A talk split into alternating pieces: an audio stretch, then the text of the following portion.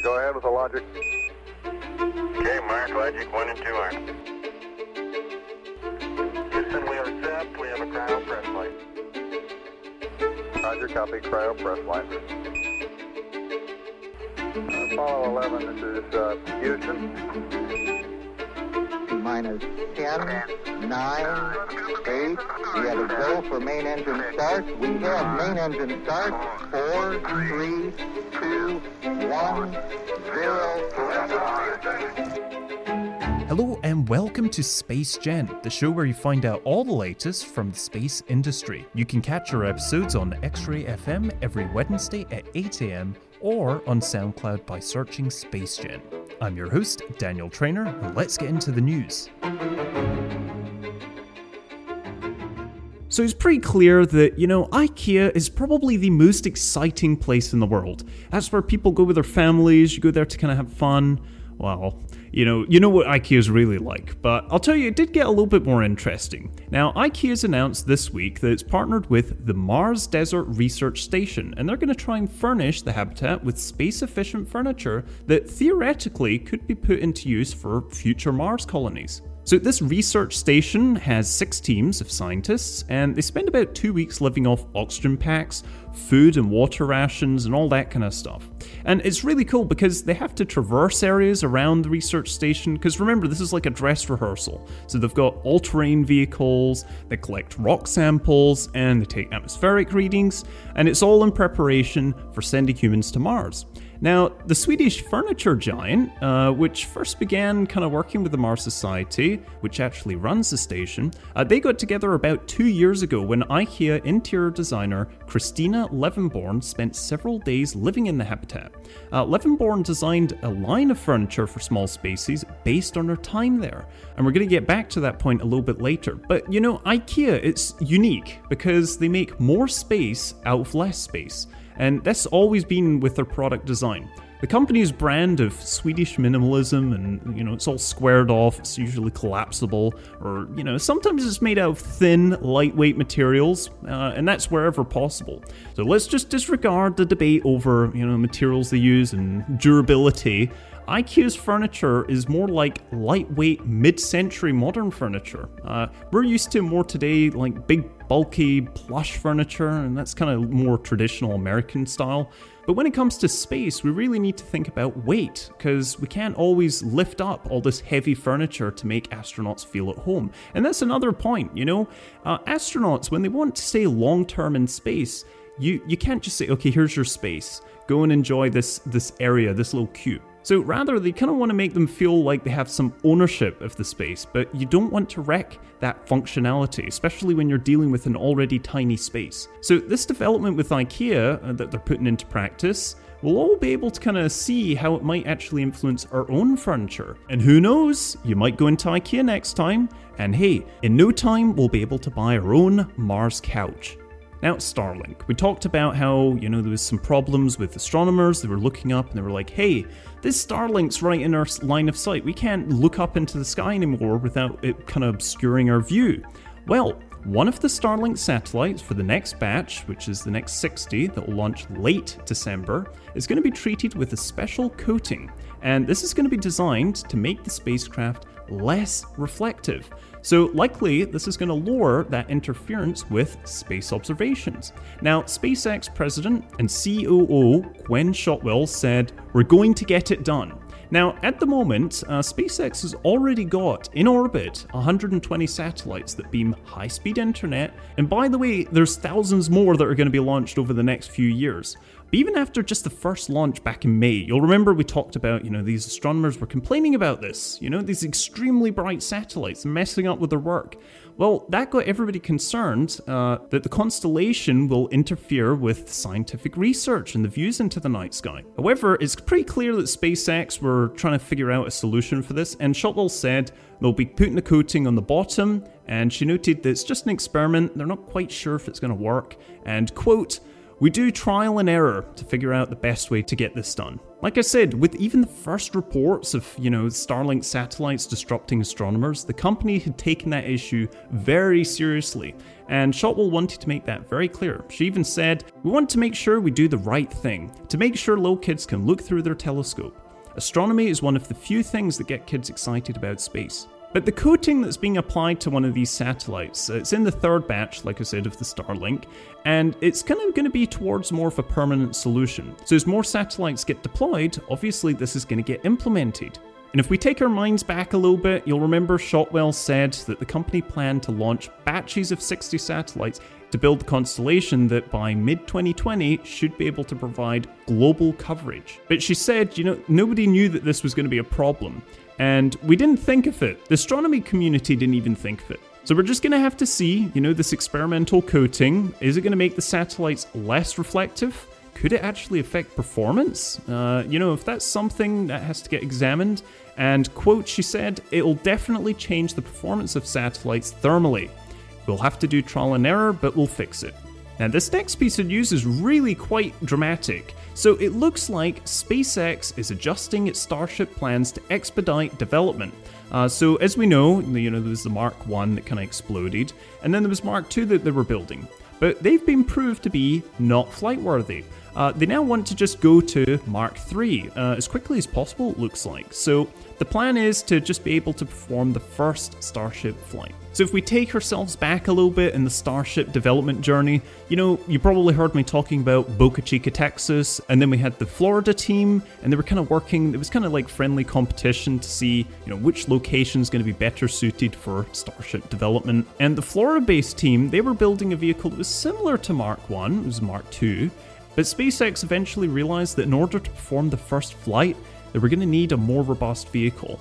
And that's where Mark 1 and 2 came in as the lessons learned for the development. Now, the new vehicle, which is Mark III, is already undergoing construction, and this is now in Boca Chica, Texas, and it's being built by a unified team. So, a lot of those Florida based crew members are being moved over to Texas as soon as possible. Now, by building the Mark III with a combined team, First of all, they're going to be able to build it a lot quicker, and subsequently, it's going to get into orbit much quicker. Now, that does mean that most of the Starship operations in Florida are currently on hold. However, there's a lot of progress that's still being continued to modify Pad 39A, where the Saturn V launched, near the Kennedy Space Center, and that's going to be to support Starship launches. So I don't know how long they're going to continue with that. Are they maybe going to take some of the team over from that, the 39A team? Are they going to bring them over to Texas? We're just going to have to wait and see. Uh, the first signs of collaboration between the Florida and the Texas based teams, they were kind of seen at the end of November. And why did I say that? Well, the Starship bulkheads and all the other equipment, it was shipped on a vessel called Go Discovery at Port Canaveral, which is only a little drive away from the SpaceX Florida facility. And the equipment, that Starship equipment, which was constructed by the Florida based team, has now arrived at the Texas Mark III construction. So they're being assembled, and you can kind of spot them. You know, you've got the bulkhead, you've got the nose cone, you've got the steel barriers that are going to be used to construct Mark III's tank section. And while there's some small components that are going to be saved for Mark 1, that one that exploded, uh, they're going to be used for the Mark III, like the wings. But it's pretty clear that the large majority of the new prototype is built completely from scratch. So this includes a brand new nose cone, uh, rather than repurposing the one that was on the original Mark 1. And just on that actually, the Mark 1 nose cone is currently sitting idle on a stand, having never been put together with the Mark 1 Starship tank. So that really does show that they are totally redesigning it. So as we remember, you know, it exploded with the tank pressurization tests, and that was all the cryogenic liquids inside. Pretty much the whole of Mark 1 is going to be scrapped. However, we learned over Twitter that parts of it are going to be used in Tesla's new special edition Cybertruck. Uh, because they use the same Starship stainless steel. So, SpaceX is currently preparing the facility at Roberts Road uh, inside of Kennedy Space Center, and that's expected to take over most, if not all, of the original SpaceX Florida operations. And this will make transportation to the launch site quite a lot easier uh, for future Starship builds in Florida. Uh, but that being said, it's unclear when the new construction of this Florida based Starship could begin. And you know, now SpaceX is focusing all its resources on Texas. So we're a little bit in a limbo, but either way, Starship is actually being built a lot quicker now. Now, it's nothing new on the International Space Station to have AI, but there is a new AI going onto the ISS. Now, this was already launched on the SpaceX CRS 19 mission, and it lifted off from Cape Canaveral, Florida. It's already docked with the space station, and on board was a robot called CIMON 2. Now, this is an astronaut assistant developed and built in Germany, and it's been modified with equipment for new tasks. So, like its predecessor, and yes, there was a CIMON 1, uh, CIMON 2 is going to be used by the European Columbus Research Module. So, CIMON, if you want to know what this looks like, go on YouTube and check it out. It looks weird. It's a spherical, free flying technology demonstrator kind of robot, and it's equipped with artificial intelligence, and it's designed for human machine interaction. Christian Karrasch, who's CIMON's project manager, said CIMON 1 was our prototype. It landed back on Earth on the 27th of August 2019 after 14 months on the ISS and has now arrived at Airbus in Friedrichshafen. The DLR Space Administration commissioned the technology experiment from Airbus and Bremen with funding from the German Federal Ministry of Economic Affairs and Energy. CIMON's AI is based on the IBM Watson's technology, and CIMON 1 went into operation on the 15th of November 2018, and it was the world's first AI system on the ISS, and it was assisting German ESA astronauts uh, like Alexander Gerst. And Karrasch says, with CIMON 2, we're looking at building on the success of the CIMON demonstration. At its premiere, CIMON will demonstrate that AI based mobile applications could be very beneficial on the ISS while working with Alexander Gerst for 90 minutes. It's planned that CIMON 2 will stay on the ISS for up to three years. So apart from the AI, uh, CIMON 2, it's got more sensitive microphones and more advanced uh, kind of sense of orientation. And the AI's capabilities and stabilities for the complex software applications have also been substantially improved. Another important step for CIMON's evolution is its extended lifespan. Uh, during its operational period, they're going to look at uploading the AI to the ISS cloud. Karrasch said, on the journey to Moon or Mars, the crew would be able to rely on an AI based service assistant without any permanent data link to Earth. One specific application for Earth would, for instance, be helping people perform complex tasks in areas of poor infrastructure. And this is giving me a weird vibe of 2001: A Space Odyssey. It sounds like we're going to rely on these AI to kind of keep keep track of how are we in stasis, and then maybe decide not to wake us up. I don't know. Hopefully, CIMON's friendly enough that he wouldn't do that. But talking about the AI, it was all done by IBM. And quote, when it was first deployed on the ISS, CIMON proved they could understand not only the content within its given context, but also the intention behind it. And that was from Matthias Biniok, who's the IBM lead Watson architect. With the help of IBM's Watson Tone Analyzer from the IBM Cloud in Frankfurt, this way, it can kind of tell what, what the astronaut's emotional needs are, uh, maybe if there's a different way to evaluate a situation, uh, where areas of maybe there's a test going on and how it can come in and help it. So CIMON 2 is going to be more of a transition from a scientific assistant into an empathetic companion. So it's really cool. But like I said, go and check him out on YouTube, CIMON 2. He looks like a little friendly face floating around, you know, with no body. Uh, hopefully he's just a friendly little guy and he isn't going to shut down the whole ISS. Now, NASA engineers have broke the SLS test tank on purpose and this was all to test extreme limits. So this is similar to the SpaceX, uh, kind of what happened with the Starship, how it just exploded. You want to kind of test what is the maximum, what is the breaking point. So engineers at NASA's Marshall Space Flight Center in Huntsville, Alabama, back on December 5th, deliberately pushed the world's largest rocket fuel tank beyond its designed limits. Uh, and they really wanted to understand what its breaking point was. So, the test version of the Space Launch System's rocket fuel hydrogen tank withstood more than 260% of expected flight loads over five hours before engineers detected a buckling point, which then obviously it ruptured. So the engineers concluded the test at approximately 11 pm, so it went on for quite a long time. And the chief engineer of the SLS stages, Neil Otte, said, We purposely took this tank to its extreme limits and broke it because pushing the systems to the point of failure gives us additional data to help us build the rockets intelligently. We will be flying the Space Launch System for decades to come, and breaking propellant tanks today will help safety and efficiency evolve the SLS rocket as our desired missions evolve. So, the test version of the tank aced earlier tests withstanding forces expected at the engine thrust levels planned for the Artemis lunar missions, and it showed no signs of cracking, buckling, or breaking.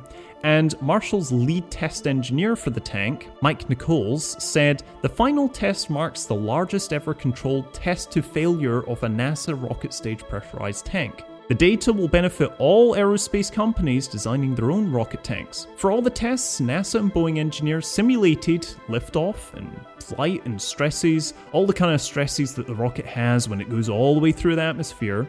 Uh, and this was all on the liquid hydrogen tank that's structurally identical to the flight tank. The test tank was fitted with thousands of sensors to measure all the stress, the pressure, and the temperature, while the high speed cameras and microphones captured every moment to identify buckling or cracking in the cylindrical tank walls. Luke Denny, who's the qualification test manager for Boeing's test and evaluation group, said the initial tank buckling failure occurred at the same relative location as predicted by the Boeing analysis team and initiated with 3% of the predicted failure load.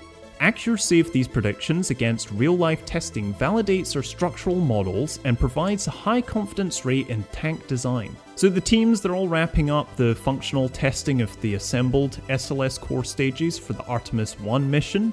And already, these buildings, they're starting to get the core stage for Artemis 2 missions uh, I mean, they've got the 212 foot core stage, and fun fact, that is the largest, most complex rocket stage NASA's ever built since the Saturn V stages. So, Julie Bassler, who's the manager of SLS Stages office, said, We're happy that NASA's tests with the core stage structural test article will contribute not only to Space Launch System flights, but also to the design of future rocket propellant tanks. SLS for a while will be the only rocket that can send Orion, astronauts, and supplies to the moon on a single mission.